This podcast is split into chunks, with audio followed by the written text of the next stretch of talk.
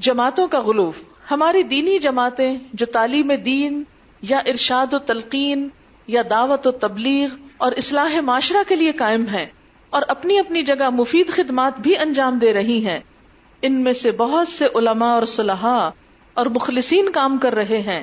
اگر یہی متحد ہو کر تقسیم کار کے ذریعے دین میں پیدا ہونے والے تمام رخنوں کے انسداد کی فکر اور امکانی حد تک باہم تعاون کرنے لگے اور اقامت دین کے مشترک مقصد کی خاطر ہر جماعت دوسری کو اپنا دست و بازو سمجھے اور دوسروں کے کام کی ایسی ہی قدر کریں جیسے اپنے کام کی کرتے ہیں، تو یہ مختلف جماعتیں اپنے اپنے نظام میں رہتے ہوئے بھی اسلام کی ایک عظیم الشان طاقت بن سکتی ہیں۔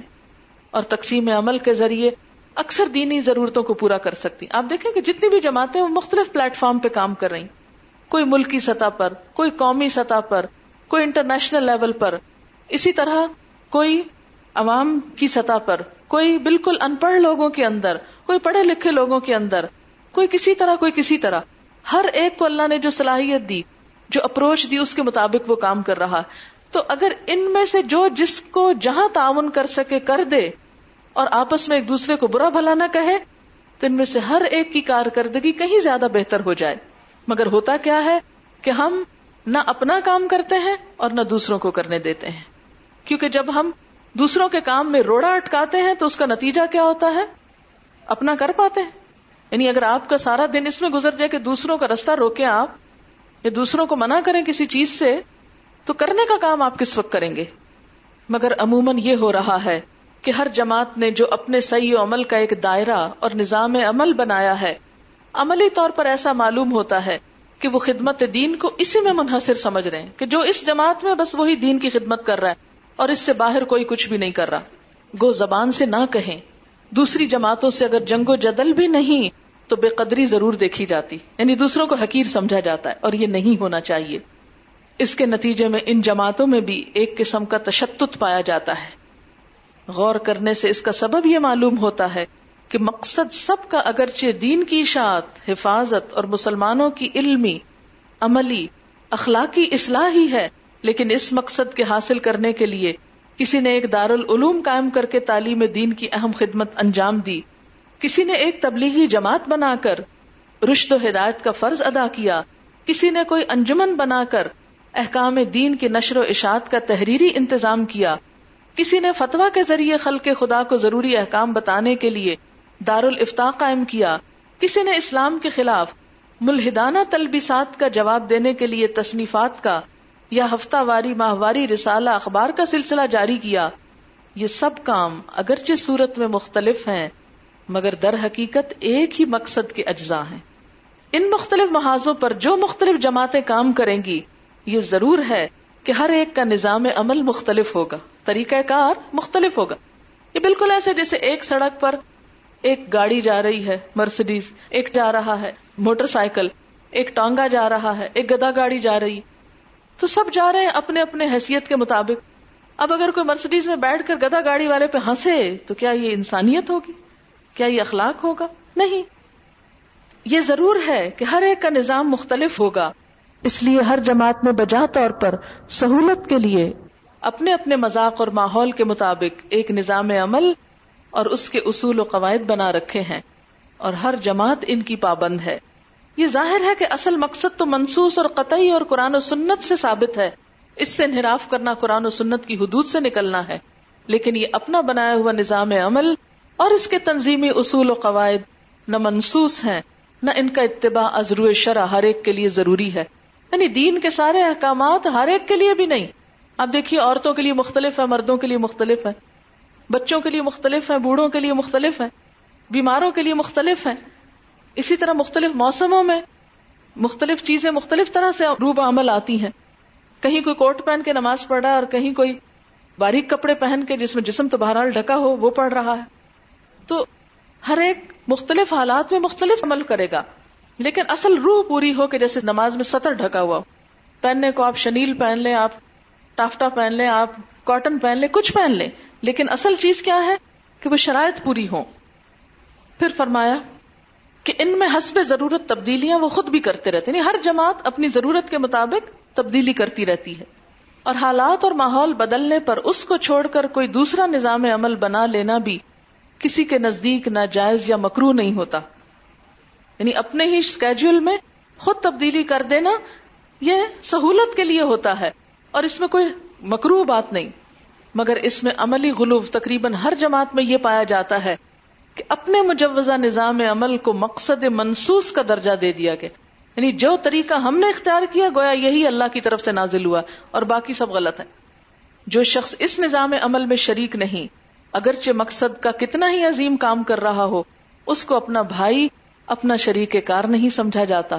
اور اگر کوئی شخص اس نظام عمل میں شریک تھا، پھر کسی وجہ سے اس میں شریک نہ رہا، تو عمل اسے اصل مقصد اور دین سے منحرف سمجھ لیا جاتا ہے اور اس کے ساتھ وہی معاملہ کیا جاتا ہے جو دین سے انحراف کرنے والوں کے ساتھ ہونا چاہیے۔ اگرچہ وہ اصل مقصد یعنی اقامت دین کی خدمت پہلے سے بھی کہیں زیادہ کرنے لگے، اس غلوف کے نتیجے میں وہی تہذب و تعصب اور گروہ بندی کی آفتیں اچھے خاصے دیندار لوگوں میں پیدا ہو جاتی ہیں، جو جاہلی اسبیت میں مبتلا لوگوں میں پائی جاتی ہیں۔ یعنی پھر علماء اور جہلا میں بظاہر فرق نظر نہیں آتا جب تعصب اور تہذب آ جائے۔ پیغمبرانہ دعوت کو نظر انداز کرنا، ہماری تبلیغ اور دعوت اور اصلاحی کوششوں کو بیکار کرنے اور تفریقہ اور جنگ و جدل کی خلیج کو وسیع کرنے میں سب سے زیادہ دخل اس کو ہے کہ آج کل کے اہل زبان اور اہل علماء نے عموماً دعوت و اصلاح کے پیغمبرانہ طریقوں کو نظر انداز کر کے صحافیانہ زبان اور فکر چست کرنے ہی کو بات میں وزن پیدا کرنے اور مؤثر بنانے کا ذریعہ سمجھ لیا۔ اور تجربے اور مشاہدے سے یہ واضح ہے کہ یہ ایک ایسا منحوس طریقہ ہے کہ اس سے خطا کار یا گمراہ کی اصلاح کی کبھی توقع نہیں رکھی جا سکتی۔ یہ طریقہ کار ان کو ضد اور ہٹ دھرمی پر اور زیادہ مضبوط کر دیتا ہے اور اصلاح کی بجائے دلوں میں دشمنی کے بیج بوتا ہے اور عداوت کی آگ بھڑکاتا ہے۔ ہاں اپنے ہوا خواہوں اور معتقدین کے لیے کچھ دیر کا سامان تفریح ضرور ہو جاتا ہے۔ ان کی داد سخن دینے سے لکھنے والے بھی کچھ یہ سمجھنے لگتے ہیں کہ ہم نے دین کی بڑی اچھی خدمت کی ہے۔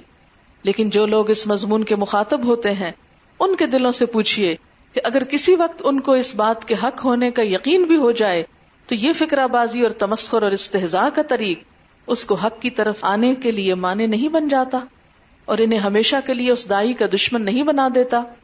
پیغمبرانہ دعوت کے عناصر اربا عناصر اربا چار عناصر۔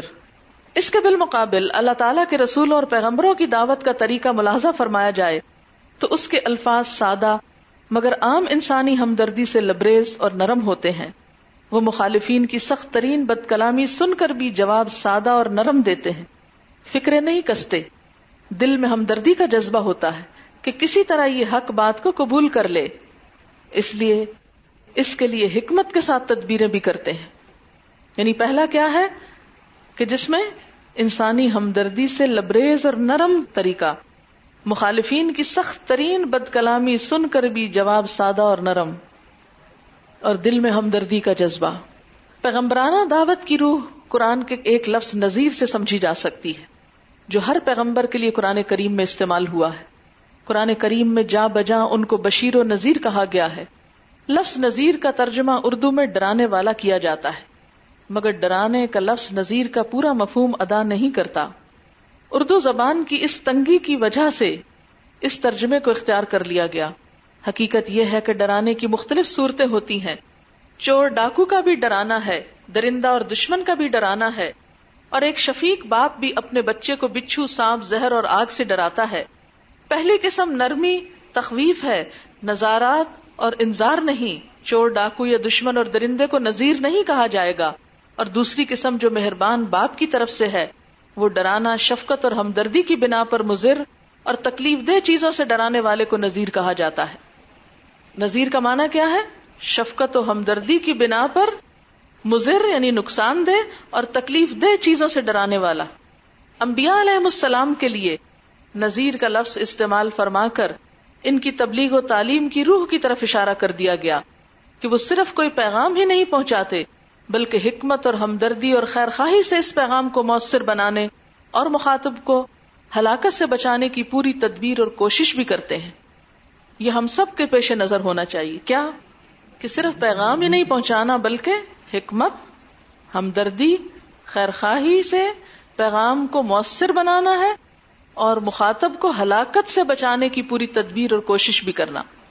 قرآن کریم میں دعوت پیغمبرانہ کے جو اصول ایک آیت میں بیان کیے گئے ہیں، وہ گویا اس لفظ نذیر کی شرح ہے، ارشاد ربانی ہے۔ ادعو الى سبیل ربک بالحکمت والموعظت الحسنتی وجادلہم باللتی ہی احسن۔ اس میں دعوت اللہ کے آداب میں سب سے پہلے بالحکمہ کو رکھا گیا، جس کا مطلب یہ ہے کہ دائی کا کام صرف ایک پیغام اور کلام کو لوگوں کے کانوں میں ڈالنا نہیں، بلکہ حکمت و تدبیر سے مناسب ماحول، وقت دیکھ کر ایسے عنوان سے پہنچانا ہے کہ مخاطب کے لیے قبول کرنا آسان ہو۔ دوسری چیز معاوضہ ہے، جس کے معنی کسی ہمدردی اور خیر خواہی کے ساتھ نیک کام کی طرف بلانے کے ہیں۔ اس سے معلوم ہوا کہ دائی کے لیے ضروری ہے کہ جو کلام کرے ہمدردی اور خیر خواہی کے جذبے سے کرے۔ تیسری چیز، معزت کے ساتھ ہسنا کی قید۔ اس میں اشارہ عنوان کو نرم اور دل نشین بنانا ہے۔ کیونکہ بعض اوقات خالص ہمدردی اور خیر خواہی سے کسی کو اس کی بھلائی کی طرف بلایا جاتا ہے۔ مگر عنوان اور لب و لہجہ دل خراش ہوتا ہے، تو وہ دعوت بھی مؤثر نہیں ہوتی۔ اس لیے معاوضہ کے ساتھ حسنا کی قید لگا دی۔ حاصل یہ ہے کہ اس آیت نے دعوت پیغمبرانہ کے آدام میں تین چیزوں کو ضروری قرار دیا۔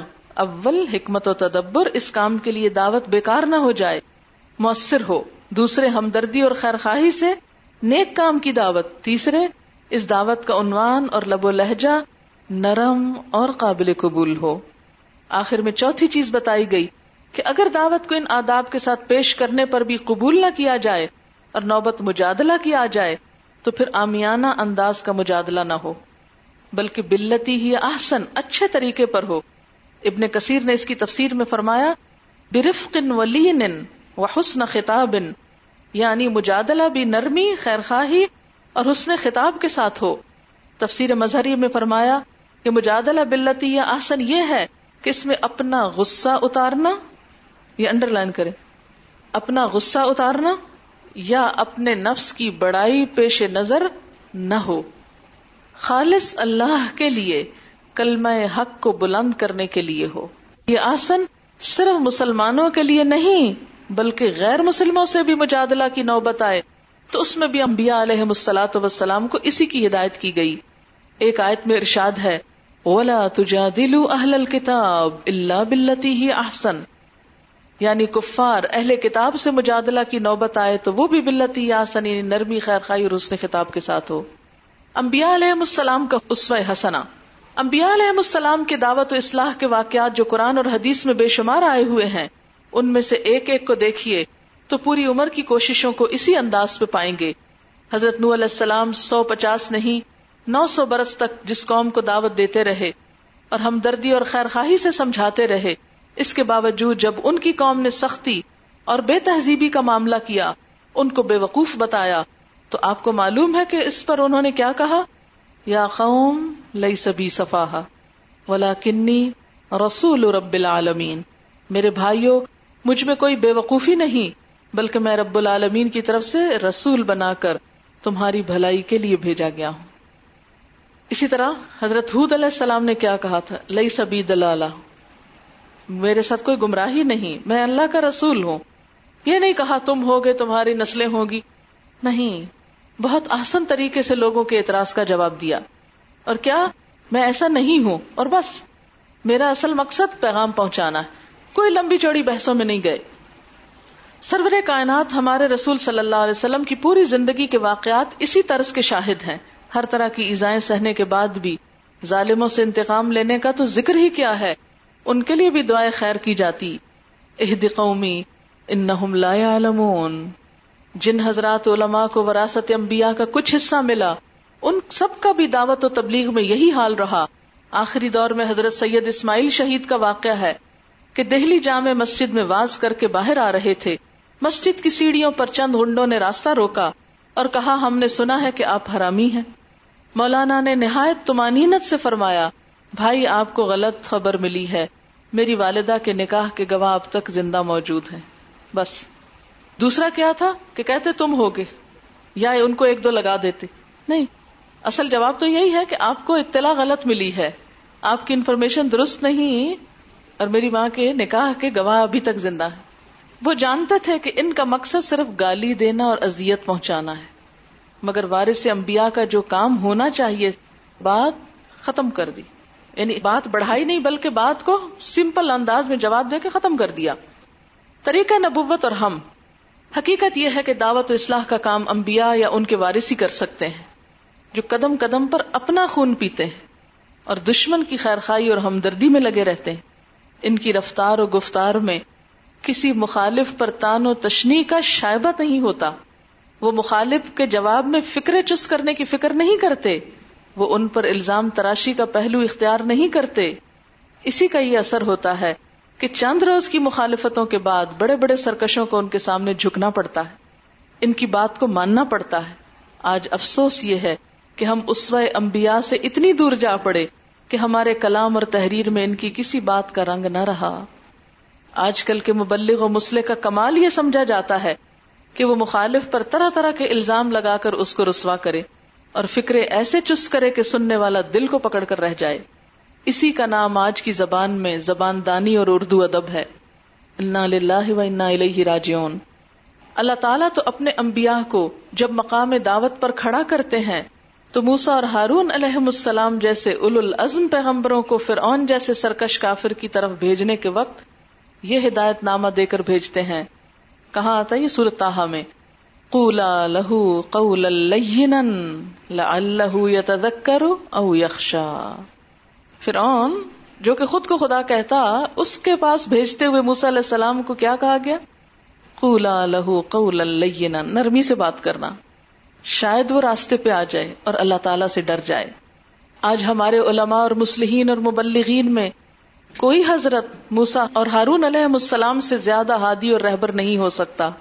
اور ان کے مخاطب فرعون سے زیادہ گمراہ نہیں ہو سکتے۔ یعنی آج ہمارا مقابلہ کسی فرعون سے نہیں۔ اور ہمارا مقام انبیاء والا بھی نہیں۔ ہوں تو ان کے لیے کیسے روا ہو گیا کہ جس سے ان کا کسی رائے میں اختلاف ہو جائے تو اس کی پگڑی اچھالیں اور ٹانگ کھینچنے کی فکر میں لگ جائیں اور استحزا اور تمسخر کے ساتھ اس پہ فکرے چست کریں اور پھر دل میں خوش ہوں کہ ہم نے دین کی بڑی خدمت انجام دی۔ اور لوگوں سے اس کے متوقع رہیں کہ ہماری خدمات کو سراہیں اور قبول کریں۔ میری نظر میں اس وقت یہ تین اسباب ہیں جو مسلمانوں کا شیرازہ بندھنے نہیں دیتے۔ ہر اجتماع کے نتیجے میں افطراک یہ انڈر لائن کر لیں۔ ہر اجتماع کے بعد افطراک ہر تنظیم کے نتیجے میں تفریق۔ ہر اصلاح کے نتیجے میں فساد۔ ہر دعوت کے نتیجے میں نفرت ہمارے سامنے آتی۔ کاش ہم مل کر سوچیں۔ اور دوسروں کی اصلاح سے پہلے اپنی اصلاح کی فکر کریں۔ کیونکہ اصل مرض یہی ہے کہ حب مال و جا، حسد اور بخس کی نجاستوں سے اپنے دل پاک نہیں۔ ہمیں اس پر بڑا ناز ہے کہ ہم چوری، رشوت، سود، شراب، رقص و سرور اور سینما سے پرہیز کرتے ہیں اور نماز روزے کے پابند ہیں۔ یعنی اس پر اکثر لوگوں کو بہت فخر ہوتا ہے۔ لیکن خطرہ یہ ہے کہ کہیں ہماری یہ نماز روزہ کی پابندی اور سود شراب رقص و سرود سے پرہیز، کہیں ایسا تو نہیں کہ صرف اپنی مولوی گری کے پیشے کی خاطر ہو؟ کیا مطلب؟ کہ صرف خود کو دیندار ظاہر کرنے کے لیے، لوگوں کے سامنے ایک تاثر بنانے کے لیے مجبوراً ہم نے یہ کام چھوڑ رکھے ہوں؟ کیونکہ اس پیشے میں ان چیزوں کی کھپت نہیں۔ یعنی کہیں یہ پیشہ وارانہ ضرورت تو نہیں ہماری کہ ہم ان چیزوں سے بچ رہے ہیں؟ ورنہ اگر ہم ان چیزوں سے خالص خوف خدا کی بنا پر بچے ہوتے تو حب مال و جا، حسد و بغض، کبر اور ریا سے بھی بچتے۔ یعنی اگر اللہ کے لیے ہوتا تو پھر ہمارے اندر کبر اور ریاکاری اور حسد بھی نہ ہوتا، کیونکہ ان کی نجاست کچھ سود اور شراب سے کم نہیں۔ یہ انڈر لائن کر لیں جملہ، یہ بہت اچھا جملہ انہوں نے فرمایا۔ یعنی ظاہری برائیاں تو ہم کو اور ظاہری نجاستیں تو بڑی چپتی ہیں اور اس بناد پہ ہم لوگوں کو برا بھلا کہتے ہیں۔ لیکن اپنے دلوں کے اندر بھرا ہوا حسد اور بغض اور کینا اس کی ہم کو کبھی بھی فکر نہیں ہوئی۔ مگر یہ بات نہیں گنا ہمارے جبے اور امامے کے ساتھ جمع ہو سکتے ہیں، اس لیے ان کی پرواہ نہیں۔ یعنی اندر دلوں میں کیا چھپا یہ؟ بظاہر نظر نہیں آتا، اس لیے اس کی فکر ہی نہیں۔ اور یہی وہ چیزیں ہیں جو دراصل ہمارے سارے تفرقوں کی بنیاد ہیں۔ تفرقہ کیوں ہوتا ہے؟ ان اسباب کی وجہ سے، دلوں کی بیماریوں کی وجہ سے۔ اللہ تعالی ہمیں ان سب آفتوں سے بچنے کی توفیق کے کامل عطا فرمائے، تاکہ یک دل ہو کر دعوت و اصلاح کا کام پیغمبرانہ جذبے اور پیغمبرانہ آداب کے ساتھ لے کر کھڑے ہو جائیں۔ خلاصہ کلام، اہل نظر اور فکر سے یہ بات مخفی نہیں کہ اس وقت دنیا کے ہر خطے اور ہر ملک میں مسلمان، جن مسائب اور آفات میں مبتلا ہیں۔ ان کا سب سے بڑا سبب آپس کا تفرقہ اور خانہ جنگی یعنی اس وقت امت مسلمہ کو سب سے زیادہ بڑا مسئلہ جو درپیش ہے وہ کیا؟ آپس کی لڑائی۔ ورنہ عددی اکثریت یعنی تعداد میں اور مادی اسباب یعنی وسائل ریسورسز میں پوری تاریخ اسلام میں کسی وقت بھی مسلمانوں کو اتنی عظیم طاقت حاصل نہ تھی جتنی آج ہے۔ یعنی تعداد بھی آج ہمیشہ سے زیادہ ہے اور ریسورسز بھی سب سے زیادہ ہے لیکن نتیجہ دیکھ لیں کیا ہے۔ اور اس تفریقہ کے اسباب پر جب غور کیا جاتا ہے، تو اس کا سبب خدا اور آخرت سے غفلت اور دوسری قوموں کی طرح۔ صرف دنیا کی چند روزہ مال اور دولت اور عزت و جاہ کی ہوا سے بے لگام ہے، جو ہمارے معاشرے میں کبھی سیاسی اقتدار کے لیے کشمکش، تجارتی اور صنعتی ریس، عہدوں اور منصبوں کی خاطر باہمی تصادم کی صورت میں ہمارے معاشرے کو پارا پارا کرتی ہے۔ اور کبھی مذہبی اور دینی نظریات کی آڑ اور مختلف نظاموں کے روپ میں ہم ایک دوسرے کے خلاف احانت اور استحزا کا ذریعہ نہیں بن جاتی ہے وگرنا اگر اشتہادی نظریات کے باہمی اختلاف کے باوجود صحابہ اور تابعین کی طرح ہماری جنگ کا رخ صرف کفر اور الحاد اور بے دینی کی طرف ہو جائے اور اس کے مقابلے میں مسلمانوں کی مختلف جماعتیں ایک صف اور ایک بنیاد مرسوس نظر آئیں۔ ذمہ دار علماء سے درد مندانہ گزارش۔ سیاسی اور اقتصادی میدان اور اعزاز و منصب کی دوڑ میں بے اعتدالیوں کی روک تھام تو سر دست ہمارے بس میں نہیں۔ لیکن خود دین و مذہب کے لیے کام کرنے والی جماعتوں کے نظریاتی اور نظامی اختلافات اشتراک مقصد کی خاطر معتدل کیے جا سکتے ہیں۔ یعنی بساؤ کا جماعتیں آپس میں بھی انتظامی امور پہ ایک دوسرے سے ناراض اور اختلاف کر رہی ہوتی ہیں۔ اگر ہم اسلام کے بنیادی اصول کی حفاظت یہ بھی انڈر لائن کر لیں۔ اگر ہم اسلام کے بنیادی اصول کی حفاظت اور الحاد بے دینی کے سیلاب کی مدافعت کے اہم مقصد کو صحیح معنی میں مقصد اصلی سمجھ لیں، تو یہ وہ نقطۂ وحدت ہے کہ جس پر مسلمانوں کے سارے فرقے، ساری جماعتیں جمع ہو کے کام کر سکتی اختلاف پھر نہ رہے۔ اگر ہمارا اصل مقصد کیا ہو؟ حقیقی منکر کو دور کرنا۔ اور اسی وقت اس سیلاب کے مقابلے میں کوئی مؤثر کام انجام پا سکتا لیکن حالات کا جائزہ یہ بتاتا ہے کہ یہ مقصد اصلی ہی ہماری نظروں سے اوجھل ہو گیا ہے۔ حالات کا جائزہ کیا بتاتا ہے کہ اصل مقصد پیچھے چلا گیا ہے۔ اس لیے ہماری ساری توانائی اور علم و تحقیق کا زور آپس کے اختلافی مسائل پر صرف ہوتا ہے۔ وہی ہمارے واضوں جلسوں، رسالوں اور اخباروں کا موضوع بحث بنتے ہیں۔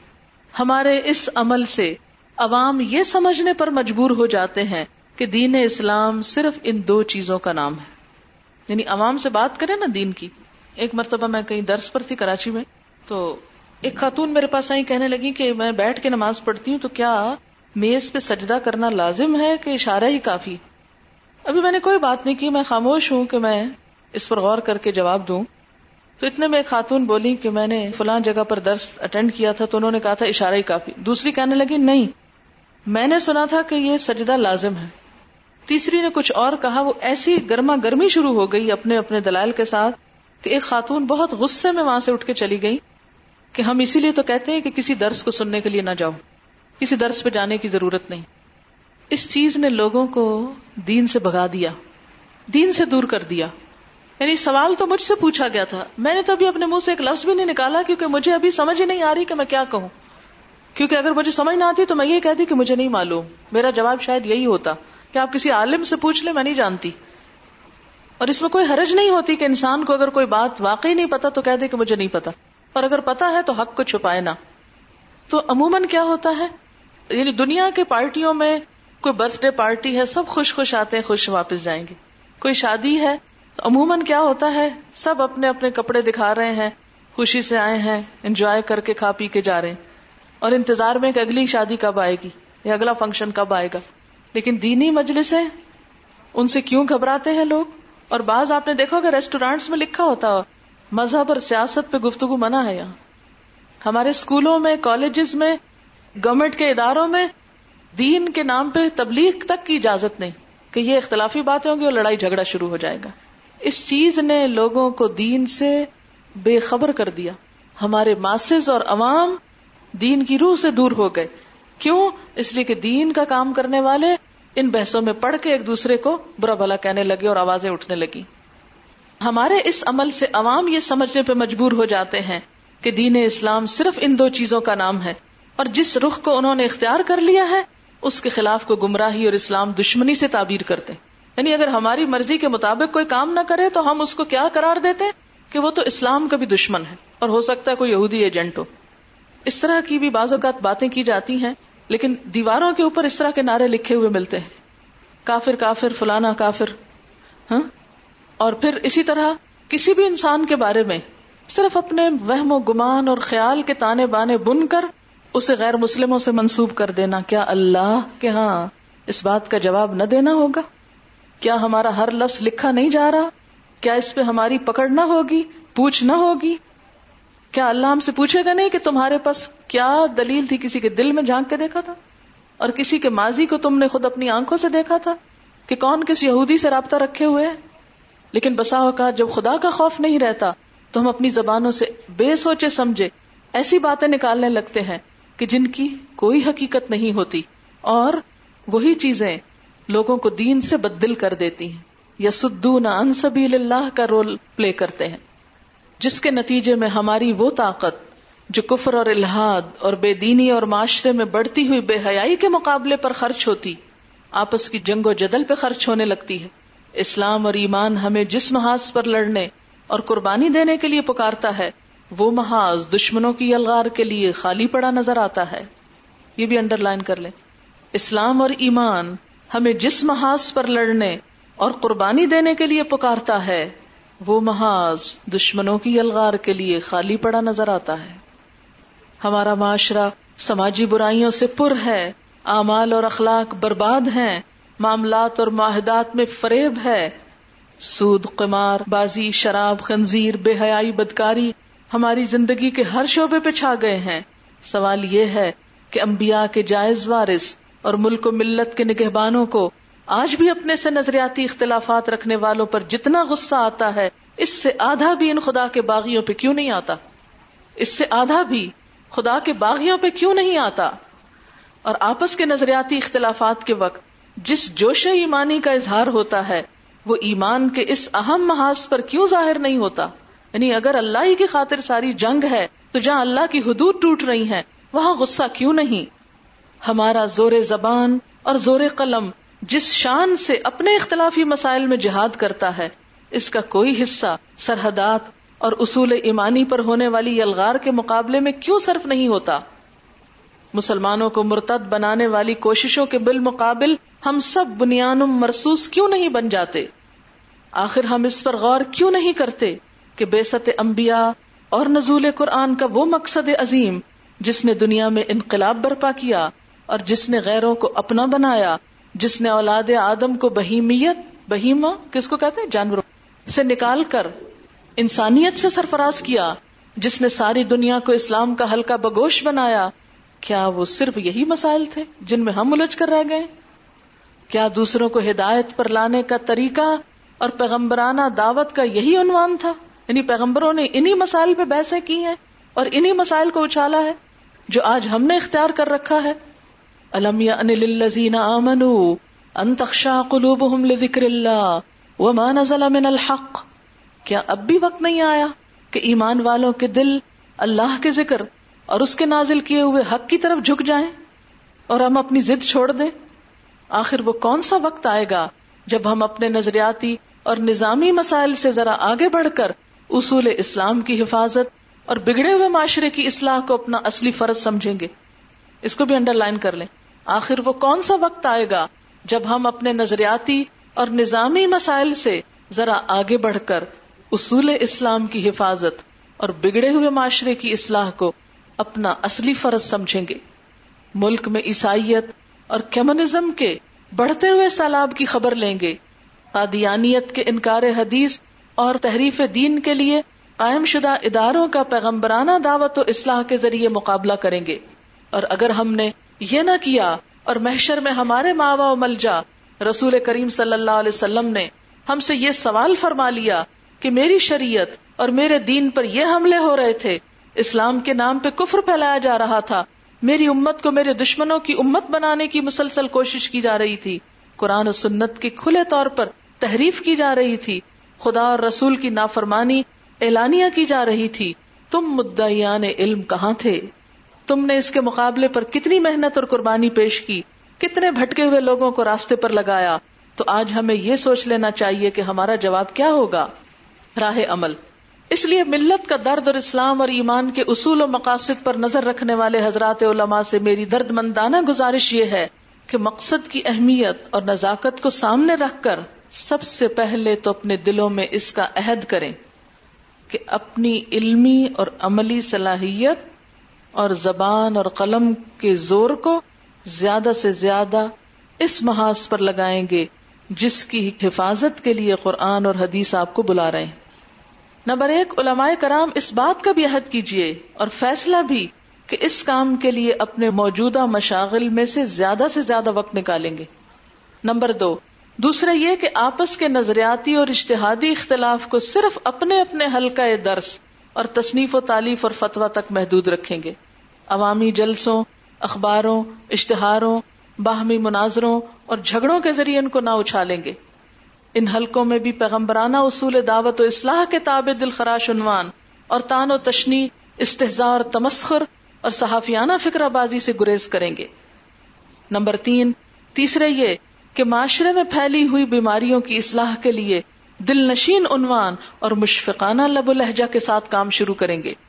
چوتھے یہ کہ الحاد اور بے دینی اور تحریف قرآن و سنت کے مقابلے کے لیے پیغمبرانہ اصول دعوت کے تحت حکیمانہ تدبیروں، مشفقانہ ناسہانہ بیانوں اور دل نشین دلائل کے ذریعے مجادلہ بلتی ہی احسن کے ساتھ اپنے زور زبان اور زور قلم کو وقف کر دیں گے۔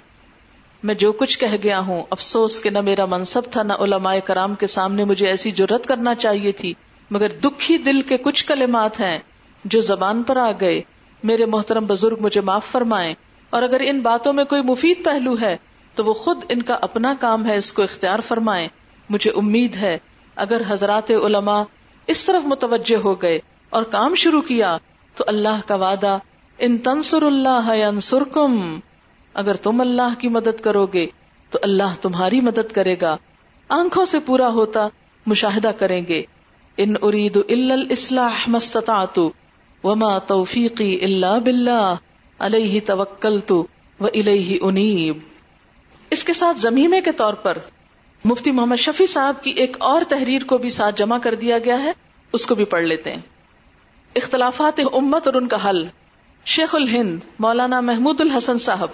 قدس اللہ رہو مالٹا کی چار سالہ جیل سے رہائی کے بعد دارالعلوم دیوبند میں تشریف لائے تو علماء کے ایک مجمع کے سامنے آپ نے ایک اہم بات ارشاد فرمائی۔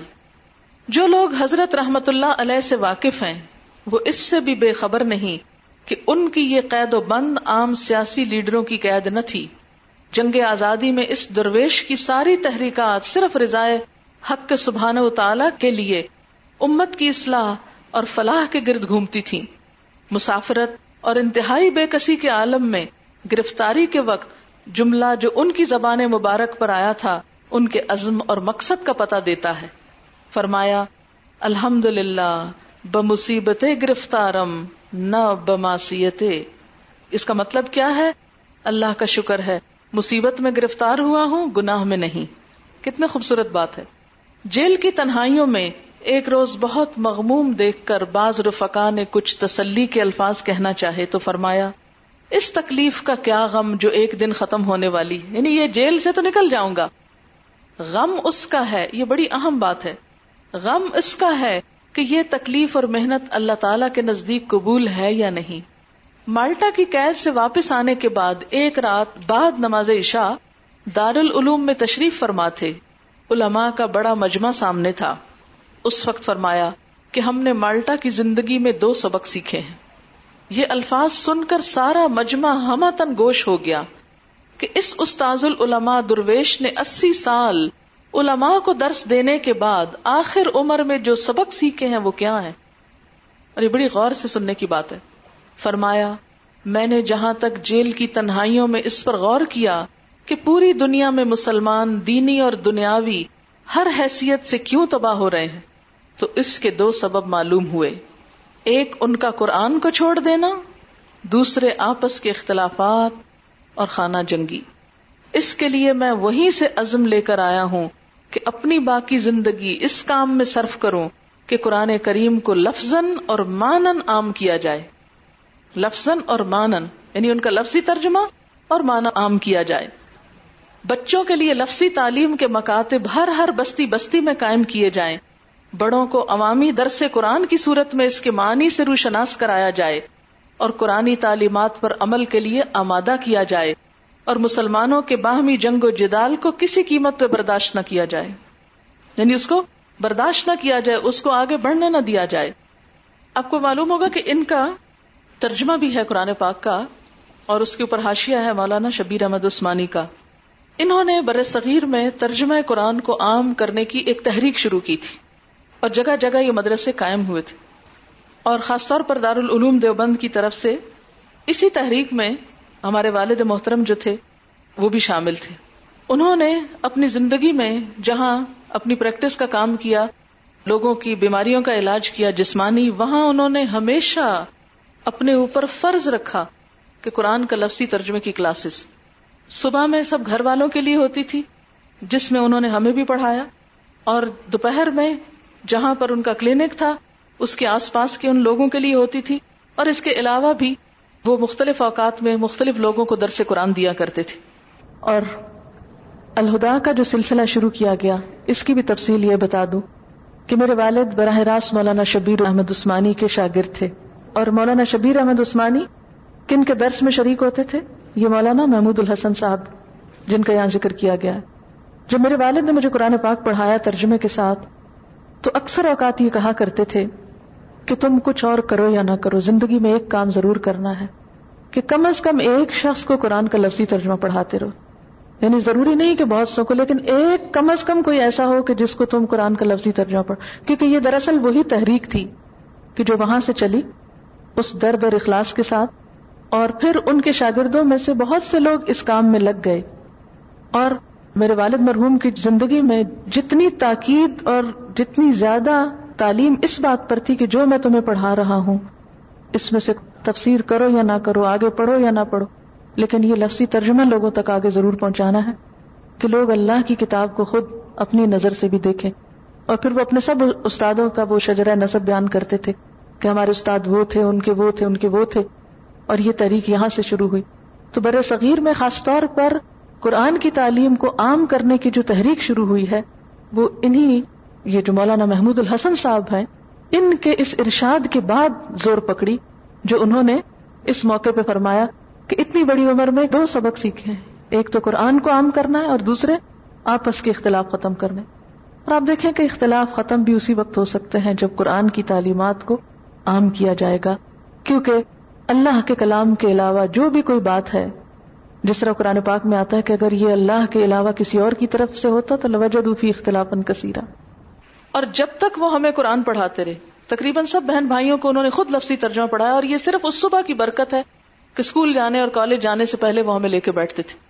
اور مسلسل اس بات کی تلقین کی کہ اسے لے کر بیٹھ نہیں جانا، یہ بھول جائے گا، اسے آگے پڑھانا ہے۔ اس کو یاد کرو لفظی ترجمے کو اور آگے پڑھاؤ۔ اور مختصر سا معنی بھی بتا دو۔ اگر زیادہ کو نہ ہو سکے تو ایک کو۔ یہ ان کی اتنی زیادہ تلقین تھی۔ اتنی زیادہ یہ بات کہی گئی کہ یوں محسوس ہونے لگا جب تک ہم نے پڑھا اور ہمیں شعور آیا کہ واقعی اگر خود بھی سیدھے رستے پر رہنا اور اپنی اصلاح کرنی ہے ذاتی، تو پھر کوئی چارہ نہیں اس کے بغیر کہ ہم گر تو خواہی مسلمان زیستن نیس ممکن جذبہ قرآن زیستن۔ پھر قرآن کے بغیر گزارا نہیں۔ اور شروع میں جب میں نے یہ پڑھانا شروع کیا لفظی ترجمہ تو صرف ان کی نصیحت کے تحت۔ کوئی عزم، کوئی ارادہ، کوئی بڑی پلاننگ نہیں تھی، صرف نصیحت پر عمل کے والد کی نصیحت ہے اور اس کو پورا کرنا ہے۔ میں یونیورسٹی جا رہی تھی تو مجھے جاتے ہوئے کہا کہ ٹھیک ہے، پڑھو جو کرو، لیکن یہ نہیں بھولنا۔ اور وہاں جا کر میں نے ایک لڑکی سے شروع کیا اور آہستہ آہستہ تقریباً سارا ہاسٹل جو تھا وہ اس میں شریک ہو گیا۔ اور الحمد للہ وہاں سے کچھ ایسی میری اسٹوڈینٹس نکلی کہ جو اب ایک بہت بڑا مدرسہ بھی چلا رہی ہیں اور وہاں انہوں نے یہی کام آگے شروع کیا۔ تو بعض اوقات میں دیکھتی ہوں کہ چھوٹا سا کام بعض اوقات ایک بہت بڑے کام کا پیش خیمہ بن جاتا ہے۔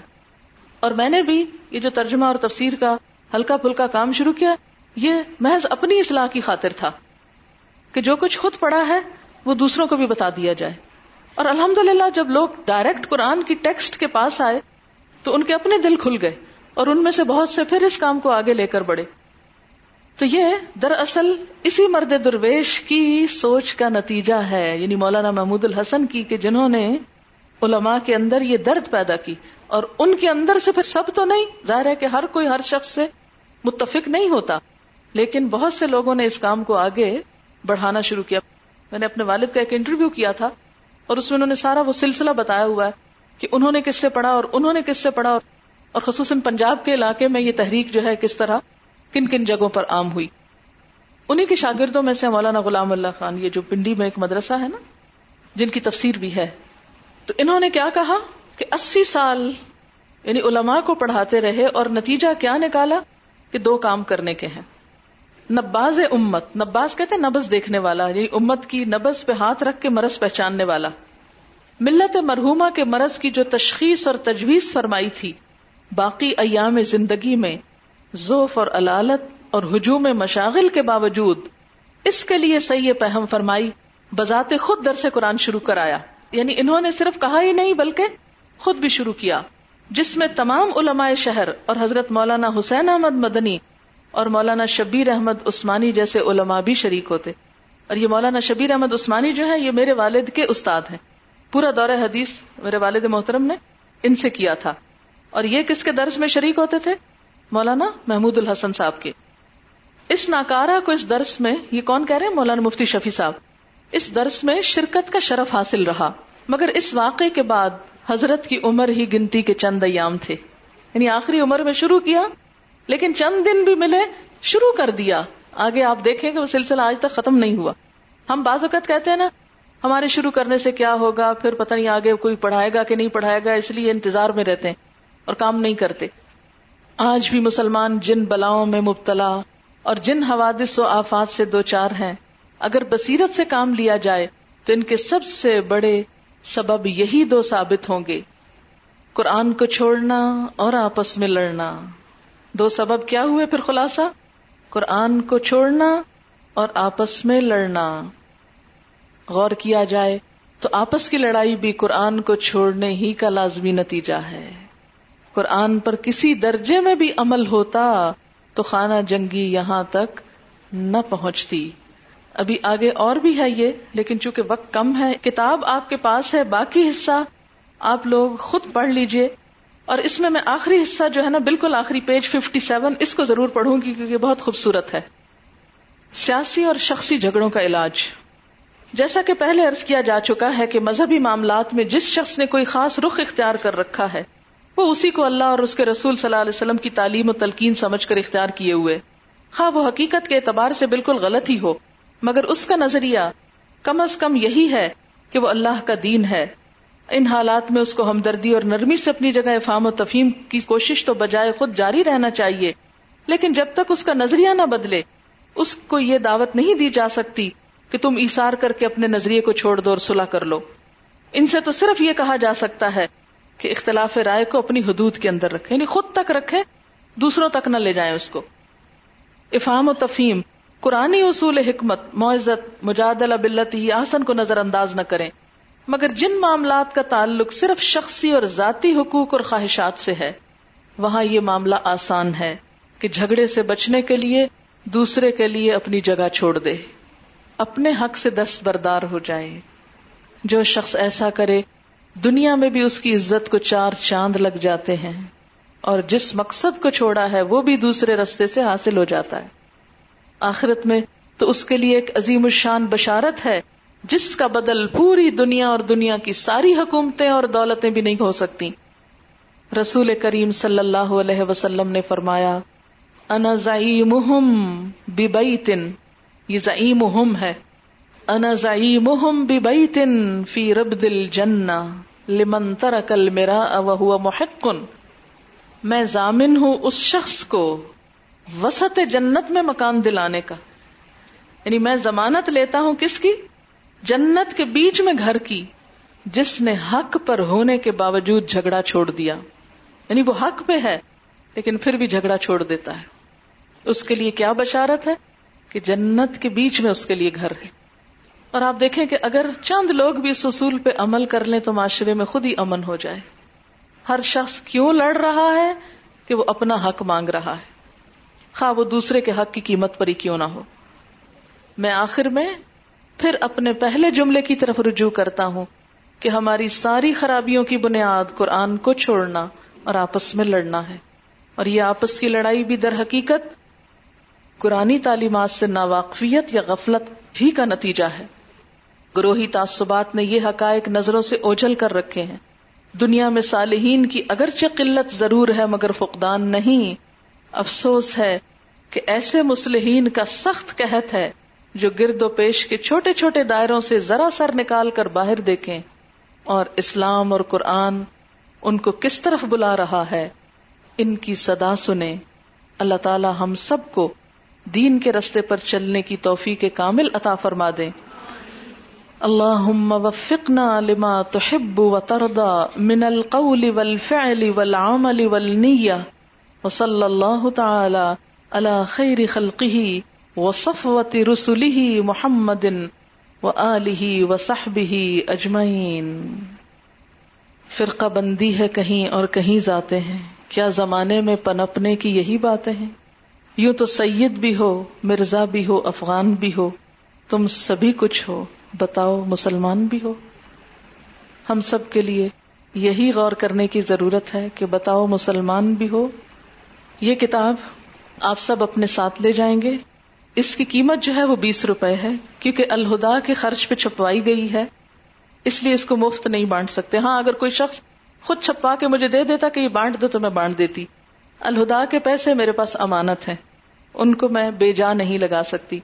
جو لوگ لے جانا چاہیں وہ بیس روپے دے کر جائیں، خیانت نہ کریں۔ جن کو کتاب نہیں پسند آئی، وہ چھوڑ جائیں۔ یہ کسی اور کے پڑھنے کے کام آ جائے گی۔ اور جن لوگوں کو جو باتیں اہم لگی ہوں، انڈر لائن کی ہوں، وہ جا کے اپنی ڈائریوں میں بھی نوٹ کر لیں۔ اپنے مقصد کو سامنے رکھیں۔ اور ادھر ادھر دیکھنے کی بجائے چلتے چلے جائیں، حتیٰ کہ اللہ سے جا ملے آپ نے آج کل دیکھا ہوگا ٹیلی ویژن پر ریسیں لگ رہی ہوتی ہیں۔ دین کے رستے میں بھی چلتے ہوئے کیا حکم ہے؟ فس طبق الخیرات۔ خیرات یعنی نیکیوں میں آگے بڑھ جاؤ۔ اگر آپ آگے بڑھنا چاہتے ہیں نا، تو دوڑ لگاتے ہوئے ادھر ادھر نہیں دیکھنا، سیدھے اپنے مقصد کی طرف دیکھنا ہے۔ اگر ادھر ادھر دیکھیں گے دوڑتے وقت، تو کیا ہوگا؟ نیچے جا گریں گے۔ اور ہو سکتا ہے کہ اوپر چڑھ جائے، کچھ لے جائیں۔ جہاد کا مطلب کیا ہے؟ اٹ موسٹ کوشش۔ کس لیے؟ اللہ کی رضا پانے کے لیے۔ اور لوگوں میں نیکی پھیلانے کے لیے۔ تو اس کوشش میں اپنے ٹارگیٹ پہ نظر رکھتے ہوئے بس چلتے چلے جائیں ڈیویٹ نہ ہو ادھر ادھر نہ الجھے اصل روح اسلام کی چھوڑ کر چھوٹی چھوٹی شاخوں پر نہ لگے تکوا کیا ہے؟ خاردار جنگل سے گزرتے ہوئے اپنے دامن کو سمیٹ کر سیدھے چلتے چلے جانا۔ تکوا کا تقاضا یہی ہے کہ مقصد سامنے رہے اور جھگڑے ختم ہوں۔ اور دوسری بات یہ ہے کہ کچھ پیجز رہ گئے لیکن ان میں آلموسٹ پہلی ہی باتوں کو دوسرے انداز میں کہا گیا ہے، اس لیے بھی میں نے ان کو آپ کے خود پڑھنے کے لیے چھوڑ دیا ہے۔ دعا کر لیتے ہیں۔ سبحان اللہ والحمد للہ ولا الہ الا اللہ واللہ اکبر۔ ولا حول ولا قوة الا باللہ العلی العظیم۔ اللہم صلی علی محمد وعلى آل محمد کما صلیت علی ابراہیم وعلى آل ابراہیم انکا حمید مجید۔ اللهم بارك على محمد وعلى آل محمد كما باركت على إبراهيم وعلى آل إبراهيم إنك حميد مجيد ربنا آتنا في الدنيا حسنة وفي الآخرة حسنة وقنا عذاب النار. ربنا لا تزغ قلوبنا بعد إذ هديتنا وهب لنا من لدنك رحمة. إنك أنت الوهاب. ربنا لا تزغ قلوبنا بعد إذ هديتنا وهب لنا من لدنك رحمة. إنك أنت الوهاب. ربنا هب لنا من أزواجنا وذرياتنا قرة أعين وجعلنا للمتقين اماما ربنا لا تؤاخذنا ان نسينا او اخطانا ربنا ولا تحمل علينا اسرا كما حملته على الذين من قبلنا. ربنا ولا تحملنا ما لا طاقة لنا به واعف عنا واغفر لنا وارحمنا انت مولانا فانصرنا على القوم الكافرين. يا حي يا قيوم برحمتك نستغيث لا إله إلا الله أنت الحليم الكريم. سبحان الله رب العرش العظيم والحمد لله رب العالمين رب نسألك موجبات رحمتك وأزائم مغفرتك والغنيمة من كل بر والسلامة من كل اسم. لا تدع لنا ذنبا الا غفرته. ولا هما الا فرجته. ولا حاجة هي لك ردا الا قضيتها يا ارحم الراحمين اللهم الف بين قلوبنا واصلح ذات شأننا واهدنا سبل السلام ونجنا من الظلمات الى النور. ونجنا من الظلمات الى النور. یا حی یا قیوم برحمتک نستغیث. اللہم ارنا الحق حقا ورزقنا اتباعه وارنا الباطل باطلا ورزقنا اجتنابه دعا کے اوپر آمین کہنا ضروری ہوتا ہے تاکہ اللہ تعالیٰ اسے قبول فرمائے۔ اللہم ارنا الحق حقا ورزقنا اتباعه وارنا الباطل باطلا ورزقنا اجتنابه۔ اللهم وفقنا لما تحب وترضى اللهم وفقنا لما تحب وترضى. اللهم وفقنا لما تحب وترضى. لا حول ولا قوة إلا بالله العلي العظيم. یا حی یا قیوم برحمتک نستغیث یا اللہ پاک، جو کچھ ہم نے پڑھا ہے، سنا ہے، اور جو محنت ہم نے کی ہے، تو اسے قبول فرما۔ جو بات تجھ کو پسند آئی ہو، ہمیں اس پر عمل کی توفیق دے۔ جو بات تجھے پسند نہ آئی ہو، ہمیں اس سے دور کر دے۔ ہماری نیت کو صرف اپنے لیے خالص کر لے۔ ہماری کوششوں کا قبلہ درست کر دے۔ ہماری خطاؤں سے ہم کو آگاہ کر دے۔ اور ہمیں اس رستے پہ چلنے کی توفیق دے جس سے تو راضی ہو جائے۔ یا اللہ، تو مسلمانوں میں اتحاد اور اتفاق پیدا کر دے۔ باہم نفرتوں، عداوت، بغض، حسد اور آپس کے اختلافات کو دور کر دے۔ یا اللہ، تو ہم سب پر اپنی رحمت فرما۔ اللہ الف بین قلوبنا و اسلحات شأننا وحدنا سبل السلام۔ یا رب العالمین، جتنے بھی لوگ حاضر ہوئے ہیں، ان سب کا آنا قبول فرما۔ ہم سب کو صحت اور طاقت عطا فرما۔ اپنے دین کی بہترین خدمت کے لیے چن لے۔ ہمیں اس کام کے لیے چن لے جس سے تو راضی ہو جائے۔ یا رب العالمین، ہمارے والدین پر اپنی رحمت فرما۔ رب ارحمہما کما ربیانی صغیرہ یا اللہ، جو دنیا سے جا چکے ہیں، ان کی بخشش فرما۔ ان کے درجات بلند فرما۔ یا رب العالمین، ہمارے بچوں کو ہماری آنکھوں کی ٹھنڈک بنا، انہیں صحت اور تندرستی عطا فرما، انہیں دنیا اور آخرت کی کامیابی عطا فرما۔ یا اللہ، تو اس جگہ پر اپنی خیر و برکت نازل فرما۔ یا رب العالمین، تو ہم سے ہر شر کو دور فرما، حاسدوں کے حسد کو دور فرما۔ یا رب العالمین، تو ہم سب کے دین، ایمان، جان، عزت کی حفاظت فرما۔ یا رب العالمین جو لوگ بھی تیرے دین کے خلاف کسی بھی شر میں مصروف ہے یا اللہ ان سب کو ہدایت دے، یا اللہ ان کو ہدایت عطا فرما۔ یا رب العالمین، تو ہمیں اپنی زندگی کو صحیح کاموں میں استعمال کی توفیق دے، ہماری زبانوں کی اصلاح کر دے، ہمارے دلوں کی اصلاح کر دے، ہماری نیتوں کو درست کر دے۔ اللہ وفقنا لما تحب و تردا ربنا تقبل منا۔ ربنا تقبل منا انك انت السميع العليم وتب علينا انك انت التواب الرحيم وصلى الله تعالى على خير خلقه محمد وعلى اله واصحابه واهل بيته اجمعين برحمتك يا ارحم الراحمين. سبحانك اللهم وبحمدك نشهد ان لا اله الا انت نستغفرك ونتوب اليك والسلام علیکم و رحمۃ اللہ وبرکاتہ.